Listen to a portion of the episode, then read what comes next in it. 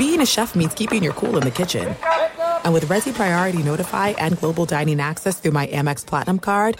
Right this way. It's nice to try someone else's food for a change. That's the powerful backing of American Express. Terms apply. Learn more at americanexpress.com/withAmex. This is Jeff T from the Club 520 podcast. When it comes to your feet, eBay's got your back. When you see the blue check mark that says authenticity guaranteed, that means real experts are checking your sneakers. Every stitch, down to the sole.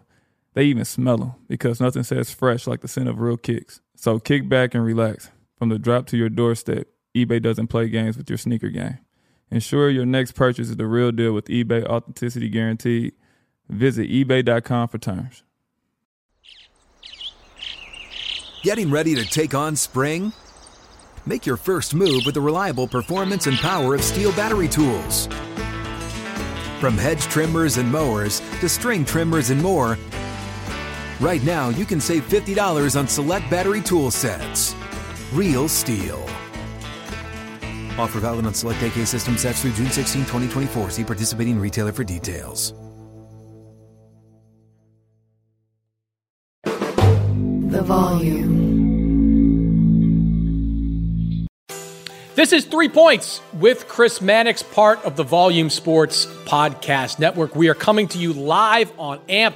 AMP, of course, is where you get all the Volume podcasts first. Make sure you subscribe to the Volume feed on AMP. Subscribe to my feed as well at Chris Mannix. So this show is going to be all about diving into three of the biggest topics in the NBA in that moment. I know we are still a couple of weeks away from the start of training camp, but there are still plenty of storylines going on in the NBA right now. And the storyline I want to dive into on this show is the future of Damian Lillard in Portland. It has been months now since Lillard asked for a trade from the Trail Blazers. We thought around mid-July that we might get a deal between the Blazers and the Miami Heat.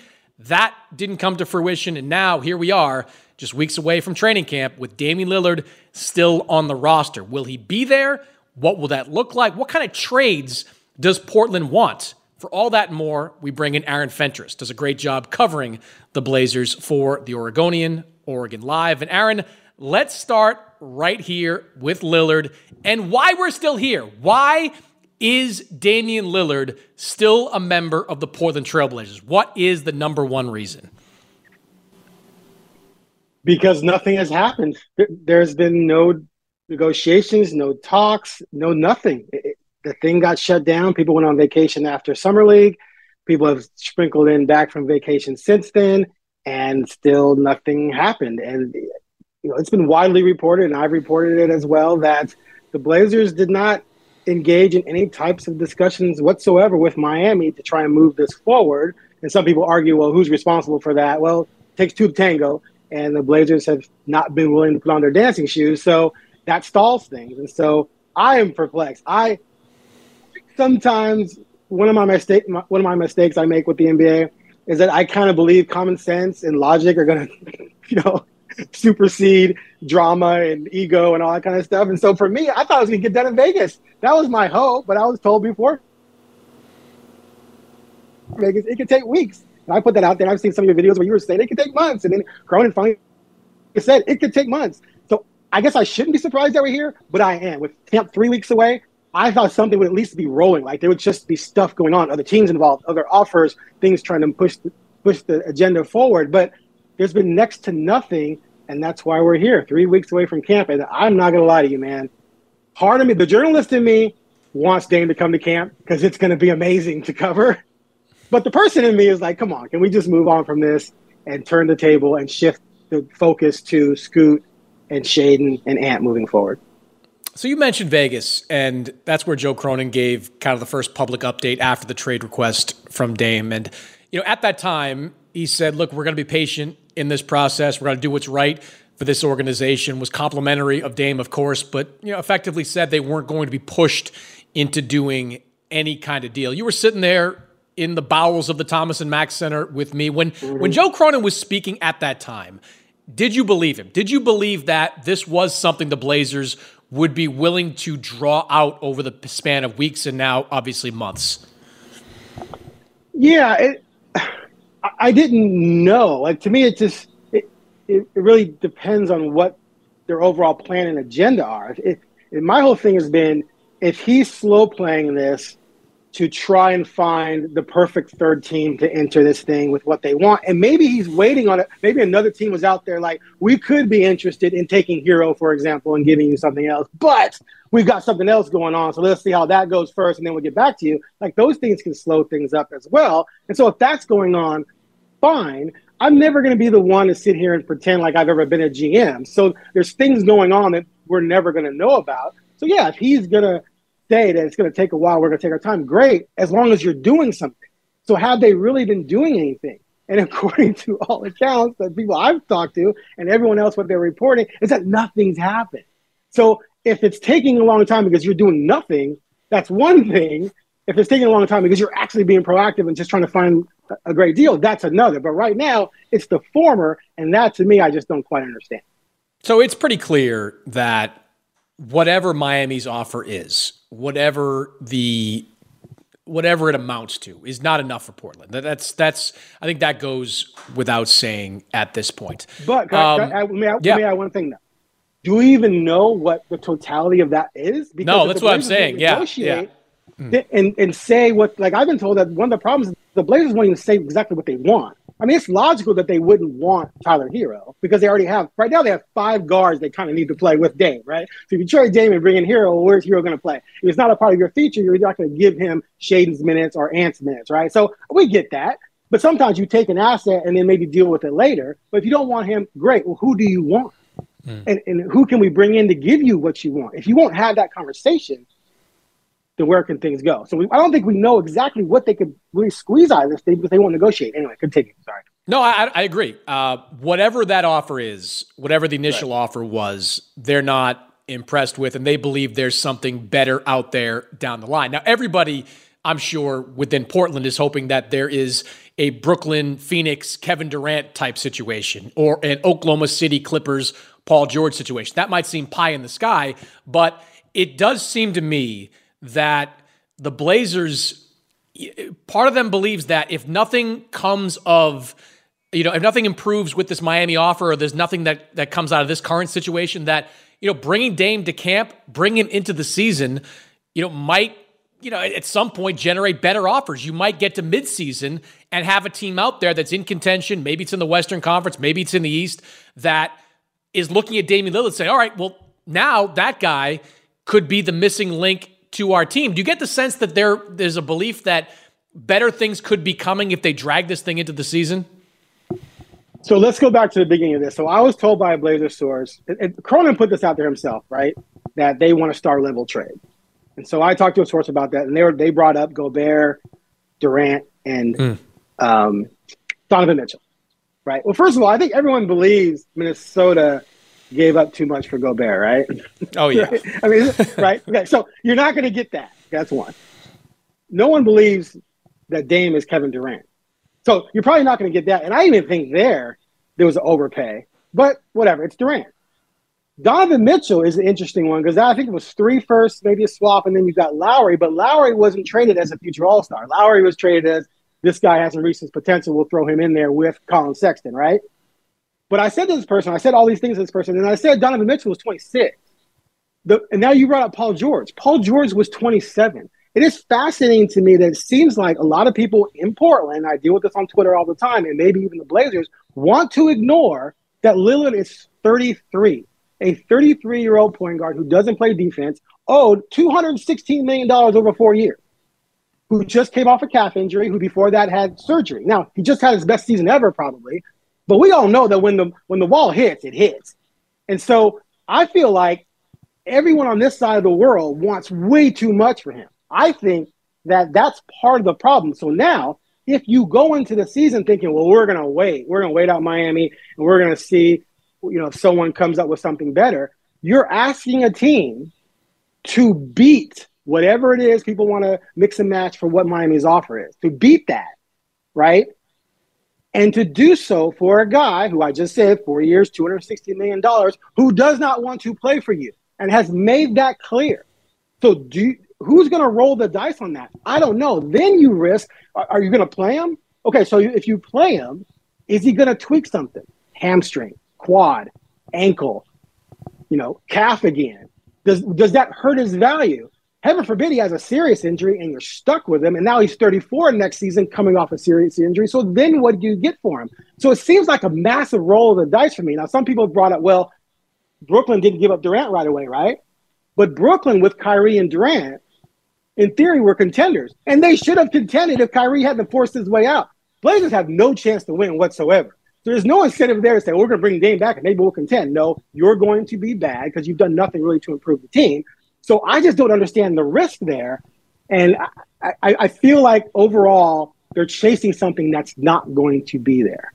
See, that's where I diverge a little bit from you, because I don't know that something is going to be there. But I do believe that even with the risk that you laid out there of bringing Dame to camp, maybe he regresses as a player, maybe he suffers another injury. Those would be catastrophic to his trade value. But if he still plays and looks like the Damian Lillard we've seen over the last couple of years, where he's been an all-NBA caliber player, if he's still that guy, I believe that because I was just the other day making out my Western Conference standings, and I was talking to a GM of one of the teams that I was ranking. And I said, look, I've had you as high as third at one point, and now I've got you 10th or 11th. That's how competitive I think the Western Conference playoffs is going to be next year, where you're only going to have two, maybe three teams that aren't competing for a playoff, for a play-in spot in the West. I'm of the belief that when we get into the season, and if Lillard is still Lillard, there's going to be somebody else out there that competes for them, and for him rather. And Aaron, I think that's all the Blazers really need. They need somebody else. You know, not necessarily to go out there and be the team they trade him to, but somebody to be competition that Miami gets wind of. Right now, Miami believes correctly it is the only game in town. It's the only team out there that is pursuing Damian Lillard with any kind of seriousness. I think Portland just needs one other team to emerge into that group. Somebody else to sniff around, whether it's Oklahoma City, a team I wrote about earlier in the week that might potentially have some interest in the next couple of months. Philadelphia, we have no idea what Daryl Morey's going to do, but we know he'll do anything to keep Joel Embiid happy. I think Portland just needs somebody to get into the mix, and I think they're doing the right thing at not just pulling the trigger without waiting to see who else will get into the mix. So I can buy the not pulling the trigger thing, but I don't. But my problem is you're not even really holding the gun, right? There's no talks going, so we don't really know exactly what it is someone else has to be, or what it is Miami's going to have to raise its ante to if another team steps in. So I don't necessarily disagree with what you're saying, but at the same time, if the Blazers had just engaged and been more proactive, maybe we could have a better sense of what it would even take to force Miami's hand or to beat what Miami's offering. Also, if we're talking about bringing in teams into this that have only a small chance of contending, they're going to run the huge risk of alienating Damian to the point where he's not going to want to be there, because he doesn't want to go to a lateral situation or a mediocre situation after giving the Blazers his loyalty and trusting that they were going to build around him. He wants to go to the for sure, can't miss, contending situation at the very least, and he believes that's Miami. So I don't know how many teams are going to want to get involved if he's looking at him going, dude, we're not going to win. Why do I want to come play for you? Because then you're running a risk. So I mean, we'll see. It worked out for the Nets, right? They kept Durant. Durant played well. The team played well. They got a boatload for him from Phoenix. I just think it's a risk with Damian, but we'll see. It's going to make for a fascinating run to see how that plays out. You know, a couple things you said there, because I've read your stuff on this over the last couple of months, and you've used that word loyalty that Lillard has shown to the organization. I don't know if I'd call it that, honestly. I mean, you know, I was there in Vegas when they gave him that contract extension, and yes, it was on the surface Damian Lillard committing to the Trailblazers, but it was also Damian Lillard in his late 30s getting a guarantee of $100 million tacked onto his deal, and that's, you know, there are not altruistic reasons. I don't know if he would have gotten an extension somewhere else. I think. You think he could have gotten an extension elsewhere, or you think he would have gotten that money elsewhere? If he would have forced a trade somewhere else instead, let's say he wasn't going to trust Cronin and forced a trade last summer and said, I want to go to a team that wants me, we have a chance to contend, and by the way, I want an extension. Why wouldn't people step up with an extension if people are allegedly willing to take him on now with the extension? It doesn't make sense to me that a team will take him on knowing it's got to pay him $62 million when he's 36, when he's 36, but those same teams wouldn't give him this a extension had they traded for him last year. So he was going to get close to that money anyway. Yeah, I mean, there isn't a team there isn't a team right now looking to give him, or there isn't a team interested in that contract at the moment, which tells me there probably wouldn't have been a team interested in that contract. You know, but you just said hit free agency. Miami's interested in it. But they're 1 out of 30 right there, 1 out of 29, I guess, that would be interested. I mean, there's no other team out there that's interested. But you just said if they play the season, teams are going to show up wanting them. Well, I think teams, and again, I use Oklahoma City as an example because they have a boatload of draft picks, some young players, and they could. I mean, I kind of love the idea of Lillard, Shai Gilgeous-Alexander, and Lou Dort, and kind of a three-man rotation in Oklahoma City. I kind of get giddy thinking about what that could look like. But a team, a small market team that has no chance of ever getting a player like Damian Lillard, somebody like that, that could, you know, say, all right, his contract is bad, but for us, maybe it's not quite so bad because we couldn't get him at that type of deal anyway. We're willing to roll the dice in that particular situation. I just think that give up 4 firsts and 2 young players. I mean, they've got 9,000 first. I'm using Oklahoma City as the example. Oklahoma City can't use all these picks, Aaron. They've got too many, and all these young players who are nice, cheap, inexpensive talent are about to become not so cheap talent with that organization. They're just an example I'm kind of throwing out there. I just think Lillard, yes, he did show a degree of loyalty to Portland, but he got something out of it, too. He also got $100 million on the back end of that deal. I got to respond to that. Okay. All right. I have a problem when people bring up the money. The money is just a part of the game. Like, they're all going to get paid. It's not like it was he can leave somewhere and not get paid and stay in Portland and get paid. Was he not going to get any money for the last 2 years, 35, 36? I think he was. Was he going to get? You think he would have gotten that much money? That's a lot. No, not necessarily that much. Plus, I don't think another team could have given him that much because he would have left, and that would have changed the dynamics of what he could get. So, yeah, he made extra money by signing, but then we're saying that he only stayed because of that extra. Like, so he's going to make $500 million by staying, but had he left, he only would have made $460. Like, I think he would take $460 and a chance to win and $500 and not win. But he could have left several different times or forced a trade at several different junctures before that extension. 100%. And he didn't have to give Cronin, a guy who didn't have to really interview for the job, didn't have to go through a search and be picked, who had no experience. He didn't have to trust him. He didn't have to trust Chauncey, who had never been head coach before. He didn't have to do a lot of things. He wanted so badly and wants so badly just to have a chance in Portland that I don't buy for a second that loyalty wasn't a factor. Of course, money played. I mean, shoot, you put $112 million for 2 years in front of me, I'll go cover PetSmart down the road and update people on their biscuits this week for Rover. But at the end of the day, for his totality of his career, how many years has it been since people started saying he should get out of there? Like 4 or 5 years now? Oh, man. Look, he has shown in the past, I agree with you 100%. When people were telling him to demand a trade, he was saying, no, I'm committed to Portland. I want to win a championship in Portland. He 100% showed loyalty back then when he was in his late 20s, even early 30s. I just think when you get to that point where last summer he was 32 years old and he's looking at the possibility of tacking on $100 million. Look, this is the landscape we're in right now, Aaron, where you go back to Carmelo Anthony, where he didn't want to be a Knick, but he wanted that fifth year, so he signed back with the Knicks. Bradley Beal had no interest in being a Wizard for life. He signed on that deal because he wanted to get the contract money when he's in his 30s. I think that a big part of that was Lillard making sure he got those last couple of years and those big dollars on that contract. But this is the situation that we're in right now. So let's just jump to topic number 2, which is how likely is it that we get to early October, Media Day, and Damian Lillard is at Media Day, a member of the Portland Trail Blazers? How comfortable do you think the Blazers are going to be bringing Lillard into camp? After months of believing it wasn't going to happen, I'm going to believe that it's absolutely going to happen unless we start hearing that there's actual movement and talk. Like, unless some news comes out that there's more engagement, there's more activity, this time, this team might be getting in, so-and-so is interested in Hero, et cetera, then as of right now, I'm planning on Dame being there on Media Day and being at training camp. To me, it's just amazing that we're in mid-September and we're still talking about this. And so why wouldn't it take a few more weeks, given the fact that nothing has been moving for 2 months? So I'm completely flipped my stance on this, and I'm preparing for him to be there. Yeah, I'm kind of with you because every time I talk to, people with teams that I think might have interest in Damian Lillard, I hear nothing about actual interest. I hear no interest whatsoever. And I don't hear any kind of movement with the Miami and the Portland situation. I think we get to early October and, Damian Lillard is there. And look, I think he's going to show up. I mean, I don't, and I'm with you. I think you've written the same thing. Like, the idea that Lillard, he wants to go to Miami clearly. But the idea if he got traded somewhere that he would no-show, I don't buy that.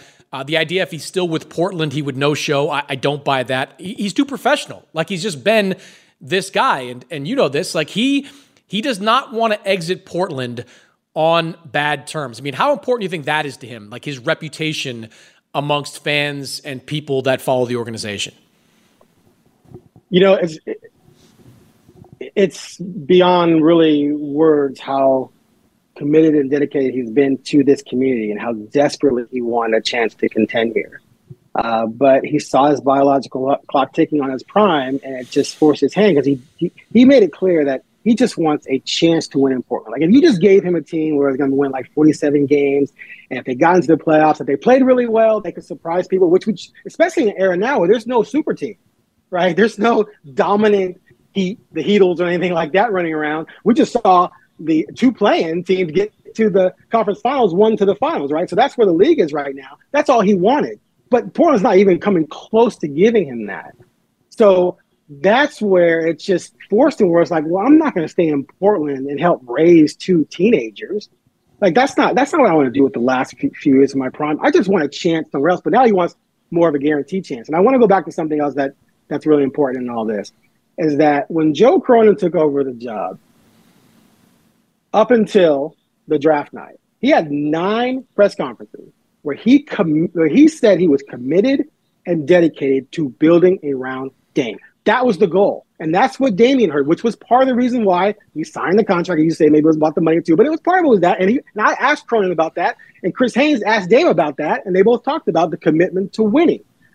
They have not made that commitment in Dame's timeline. They've changed that. And so I sort of feel like that if you're going to pull the rug out from under him, which they did, and even if it's justified for whatever reason, do right by the guy and send him where he wants to go. And that's the trouble I have with that. That's why I think they should have sat down with Miami day one and said, let's figure this out. But it was clear that they thought, well, if we draft Scoot and keep him, they might ask out. If he asks out, wow, what could we get for him? And that's the mistake they made, because now you're treating Damian, this guy who's loyal to you, like a commodity, like a piece of property that you're going to flip. You wouldn't build around him, but you'll use him to build around Scoot, his replacement.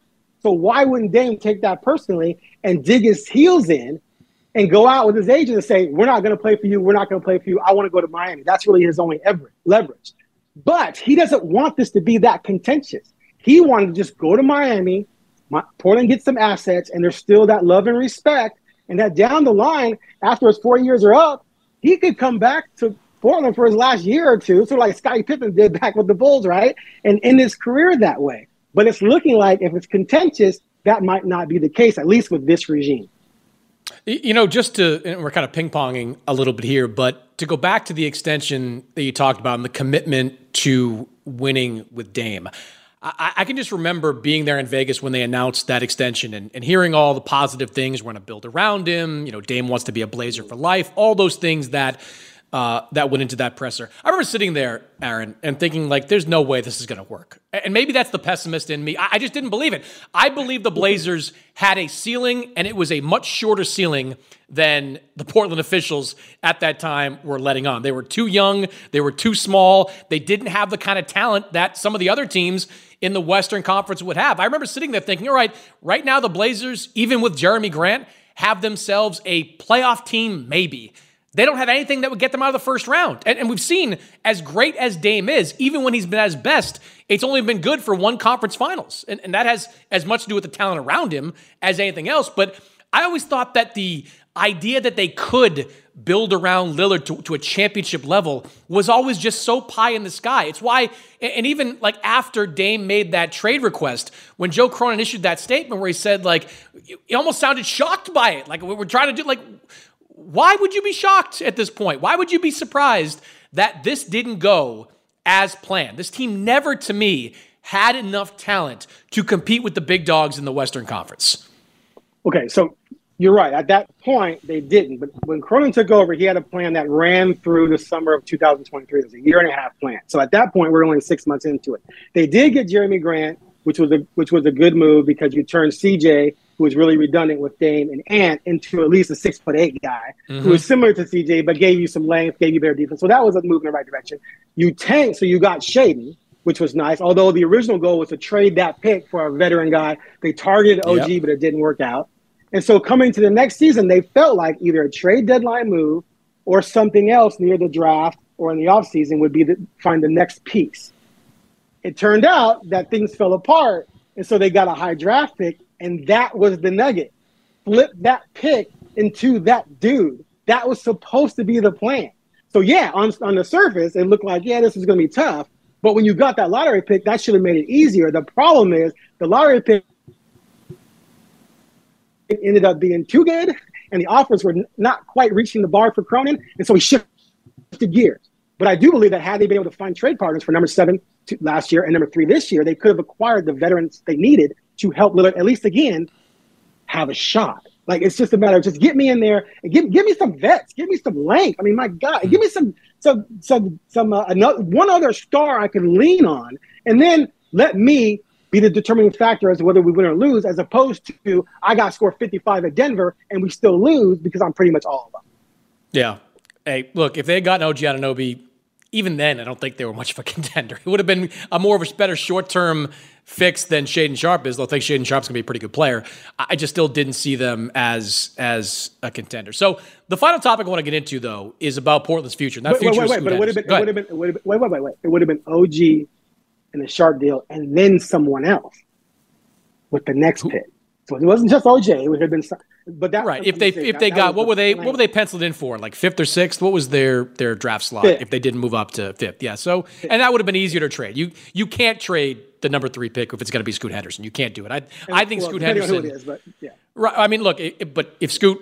I think Scoot's going to make that Brandon Miller pick look stupid. I think Scoot is really, really good. I got a chance to watch him a lot last year playing for the G League Ignite, and I think he's going to be special. So eBay Motors is here for the ride. Now, I'm supposed to talk here about what I remember and what I loved about my first car. And that's easy for me to do because I still have my first car.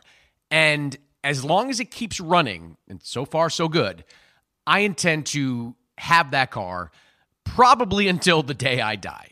That's how much I love that car. It is like a child to me. Now, it does require some upkeep, and that's why I'm grateful for a place like eBay Motors. With over 122 million parts, you can make sure your number one ride or die stays running smoothly. Brake kits, LED lights, roof racks, bumpers, whatever your baby needs, eBay Motors has it. And with eBay Guaranteed Fit, it's guaranteed to fit your ride the first time, every time, or your money back. Plus, at these prices, you're burning rubber, not cash. Keep your ride or die alive at ebaymotors.com. Eligible items only. Exclusions apply.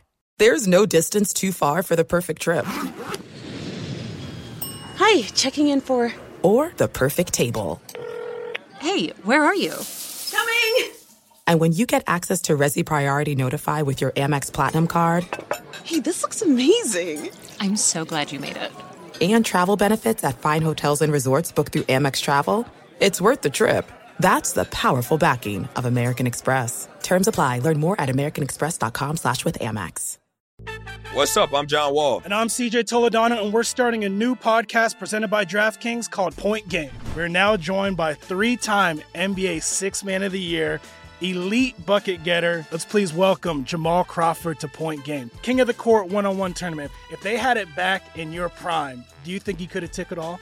I'm going to be honest with you. I don't think I could have took it all, but I think I would have shocked a lot of people. I think Kobe and everybody in their prime, Kobe would win a one-on-one contest. Yeah, because you got to think, he's going to guard. He don't care about guarding. He's going to guard. He's going to guard. Like, you see him in the Olympics, he's going to guard. And then on top of that. Like that, see that? Ladies and gentlemen, please welcome Sam Cassell to Point Game. I remember you came to my room crying tears. I mean, he was in a culture shock. And then he's going through withdrawals about winning. Remember what I told you? I said, OG, you think I can get paid and go back and play in college because it ain't needed? Check out Point Game with John Wall and CJ Toledano on the iHeartRadio app, DraftKings YouTube, or wherever you get your podcasts. that is where I'm going with this final topic. Sure. I mean, what are realistic expectations for Scoot Henderson this year? Because, Aaron, I think he's the rookie of the year. I know a lot of people are pointing at Chet Holmgren. Some people might be pointing at Victor Wembanyama. Brandon Miller, I'm sure, has his fans. I think Scoot's the guy. I think Scoot's going to step into that starting spot, assuming Lillard is moved at some point right away, and take over and look like the transcendent player that Portland believes it's getting. So I've set the bar pretty high for Scoot Henderson. What do you think? What do you think the bar should be for Scoot? So first of all, he's not going to start if Dame's here. Yeah. He's not going to be rookie of the year if Dame's here, right? Yeah, you're right. I mean, I'm assuming at some point a deal gets done. So Dame has to be traded for Scoot to have a chance to do any of those things you just mentioned. But let's just pretend Dame's gone for the sake of argument here. I've been told, and I've had this conversation a couple of times, that he's got to beat out Anthony Simons. And that's not a given. And if he doesn't beat out Ant, and Ant's the starting one, the only way Scoot can start is if they decide, well, we'll move Ant to the two, if Scoot's beating out Shaedon. So he has to beat out both those guys to start, unless the Blazers just say, we're going to start him because he's the third pick, and there's all this controversy over him basically pushing Dame out the door. They make that decision, they make that decision. But as of right now, there's no legitimate argument on the planet that he's better than Anthony Simons. Anthony Simons doesn't play in the G League last year and averaged 16 points on 42 and 27 shooting. He averages 35 on 55 and 45 shooting, right? So Ant's way ahead of Scoot. And my problem with Scoot and the whole and all the transcendent, like the whole, and I'm not dogging you, it's just when I hear transcendent almost means godlike. You know, this whole generation, I'm not even sure what that means anymore. It seems like generational means once every 3 years, and not as opposed to once every 20. It's just bizarre to me. But you're dealing with a 19-year-old point guard who's 6'2", who can't shoot yet.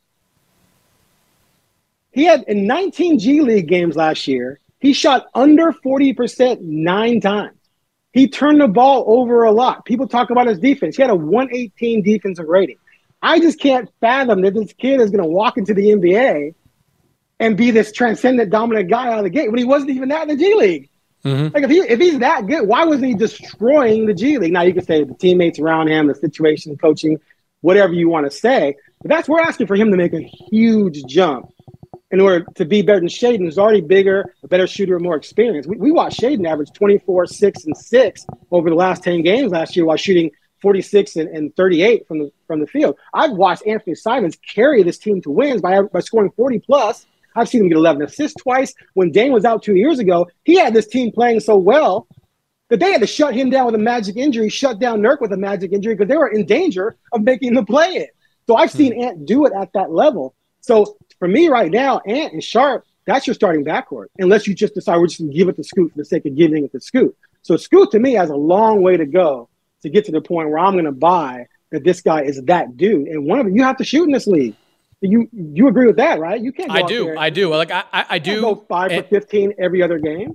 No, it's definitely a weakness in his game as he comes to the NBA. The three-point shot is not there for him. I do think the playmaking is going to be there. Obviously, the athleticism is there. I just think that feel, when I watch him play, I think that feel for the game is there. It's an intangible, but I think he's got that thing that all great players tend to have, and I think he's going to show that, you know, at some point over the next couple of years. So I think he's going to be a really good player. The question I would have for you, years, I agree. I'm just not about this year. But yeah. I mean, like, well, rookie of the year. I mean, I don't know if he needs to average 25 to win rookie of the year. I think Chet's going to have a good year. I think Wembanyama is going to struggle. I don't know what Brandon Miller is going to do. Maybe somebody emerges from that back half of the top 10 that plays well. Also, you mentioned Simons. I'm curious what the Blazers' opinion of him is, because he's a very good player, but he also has a very good contract. He's the kind of guy you could trade to get something else. Do they look at Simons as being part of that future? They drafted Sharp, of course. He's one of their guys. Do they see Simons along that same line? Yeah, Simons is an interesting piece to all this because in addition to trading the lottery pick, the idea was that you were going to trade Ant and some other picks to get even another guy. That's why I talk about the plan. The vision of the idea was there. Just nothing got executed, right? Because that could have been another player you could have brought in to help this whole situation. But they weren't necessarily able to move him. And nothing incentivized them to unlock future picks because they owe the Bulls a first-round pick, right? Which I believe wholeheartedly, without a doubt, that they know that's going to be a lottery pick. So you don't want to do anything to where you give them that pick outright so you can unlock other picks and then you end up in the lottery because it's lottery protected, right? So, but the problem now is that what was the problem with Dame and CJ? Like, I preached this for years. You're never going to contend when your best two players are small guard. Only one team's ever done it, and that was the bad boy Pistons. And they were backed by the greatest front court defensively ever, right? So unless you're going to accumulate that, it's not going to happen. So finally they moved CJ, and who did they start? Ant, who's basically a more athletic version of CJ and not a very good defender. So now you go out and you get Scoot, who's 19, and you still have Ant. And even if you move Dan, you're still redundant there. And you got Sharp. So it's to me, you need to move Ant at some point if Scoot and Shaedon are your guys in the backcourt. Otherwise, you're going to end up paying a lot of money to three guys, and there's going to be some redundancy there, and you're still way too small. There's not the only viable player on this team other than Nurk's viable. There's two players on this roster over 6'6" who are viable. You can't win like that. It's not a 6'4" and under league, right? So to me, they need to start Ant, showcase Ant, and move Ant. Ant needs to be running his own team. And if I'm Ant and you tell me a Scoot's better and play Scoot ahead of me, whether he's earned it or not, he's going to ask for a trade. He doesn't want to spend his career backing up this kid when he probably is better than him. So the Ant situation is fascinating. But he's a really good offensive player. I still think he's coming to his own. One of the things last year that hurt him, and people say, oh, he regressed. He didn't regress. It's difficult playing next to Dame when you're not sure what you're supposed to be doing. Am I the two guard? Am I the point guard? Now Dame's going to be the two guard. I'm acquiescing to him, but then they want me to be aggressive. Like, it's a tough situation. But when he was the guy, dude was amazing that one year. So he needs to be running his own team. Yeah, I think it's going to be fascinating. I love Ant. I love me some Ants. I get a little passionate about him. I think he's a great player. I think they've got a lot of really good young players down there, and I think they're up there. I think they're going to have a bright future. It's when does that future start, right? You've got Damian Lillard under contract. You have Jeremy Grant, which still don't quite understand that whole. Let's do this quickly. Like for the life of me, that's one of the most bizarre contracts I've ever seen. Like, there was no, as far as I know, there was nobody else out there looking to invest that kind of money in Jeremy Grant. I don't think they were in any kind of real danger of losing Jeremy Grant. And the fact that they do this deal, you know, what was it, 24 hours, 40 hours before Lillard makes his trade request was wild to me. It was just completely wild to me that now, as a rebuilding team, they have this contract on their books that I think, Aaron, is going to be I don't say impossible, but incredibly difficult to get off. What do you think the Blazers are looking at right now with this Grant contract and how they handle his situation? Yeah, so Grant came to Portland because of Dame, right? And it was a given that, you know, Grant would stay and help win with Dame. But when things became shaky with Dame after draft night, it was like, okay, so what are you going to do with Grant? But they went ahead and made the offer because they knew that the first step to keeping Dame happy was signing Grant. But to me, you had to double clutch that bad boy and come back with a trade, because just bringing back Grant, then that's status quo. That's where you were.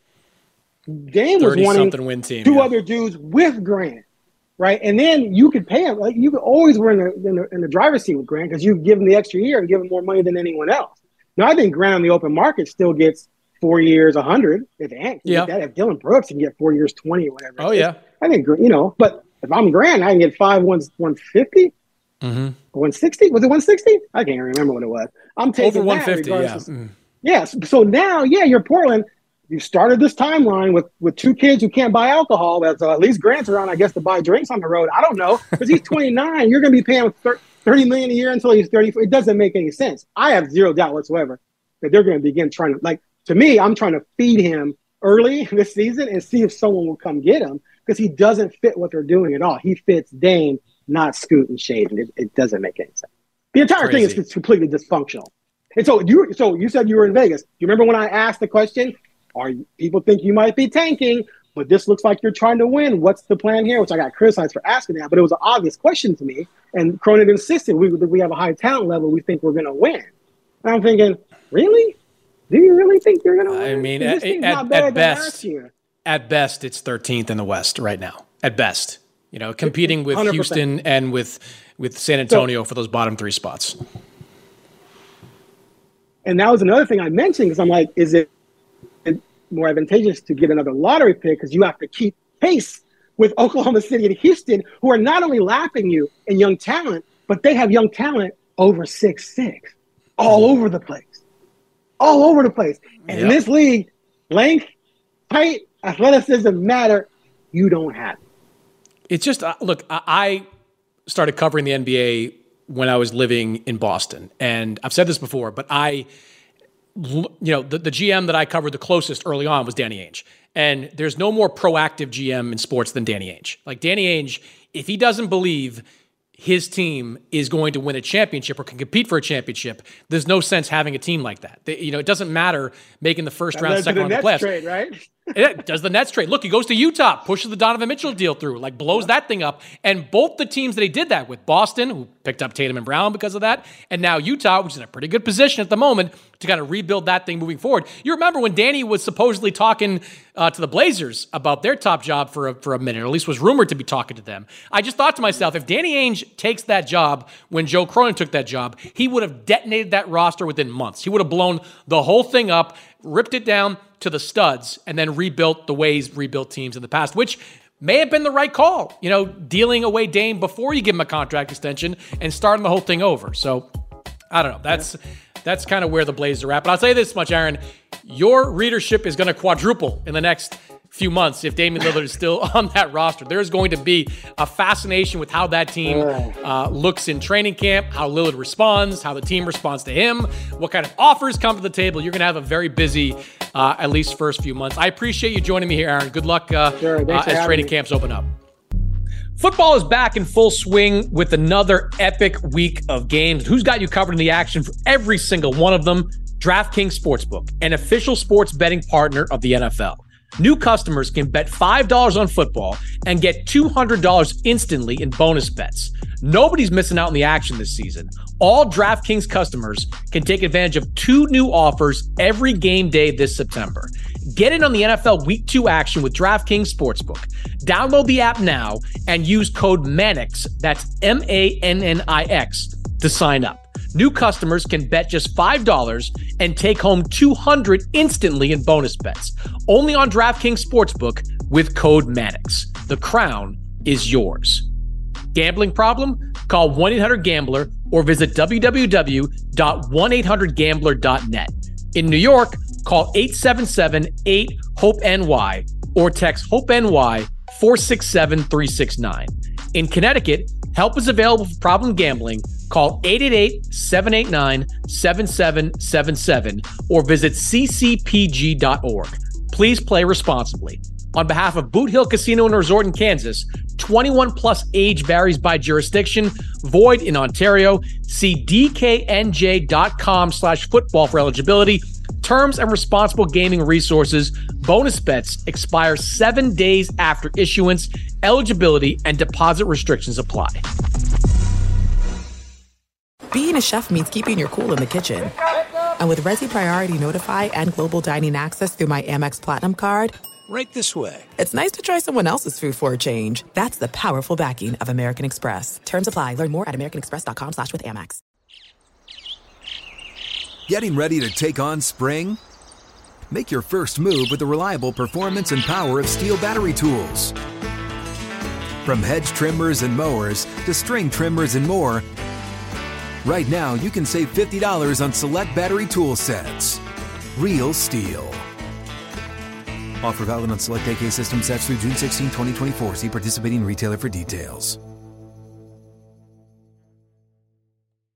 Live Nation presents Concert Week. Now through May 14th, get $25 tickets to over 5,000 shows. That's up to 75% off a summer full of your favorite artists, like 21 Savage, Alanis Morissette, Cage the Elephant, Celeste Barber, Dierks Bentley, Fade, Hootie and the Blowfish, Janet Jackson, Kidz Bop Kids, Meghan Trainor, Bissell Pluma, Sarah McLachlan. Get tickets to more than 5,000 summer shows for just $25. Until now through May 14th. Visit LiveNation.com/Concert Week to learn more and plan your summer with Sean Paul, Sum 41, 30 Seconds to Mars, and Two Door Cinema Club.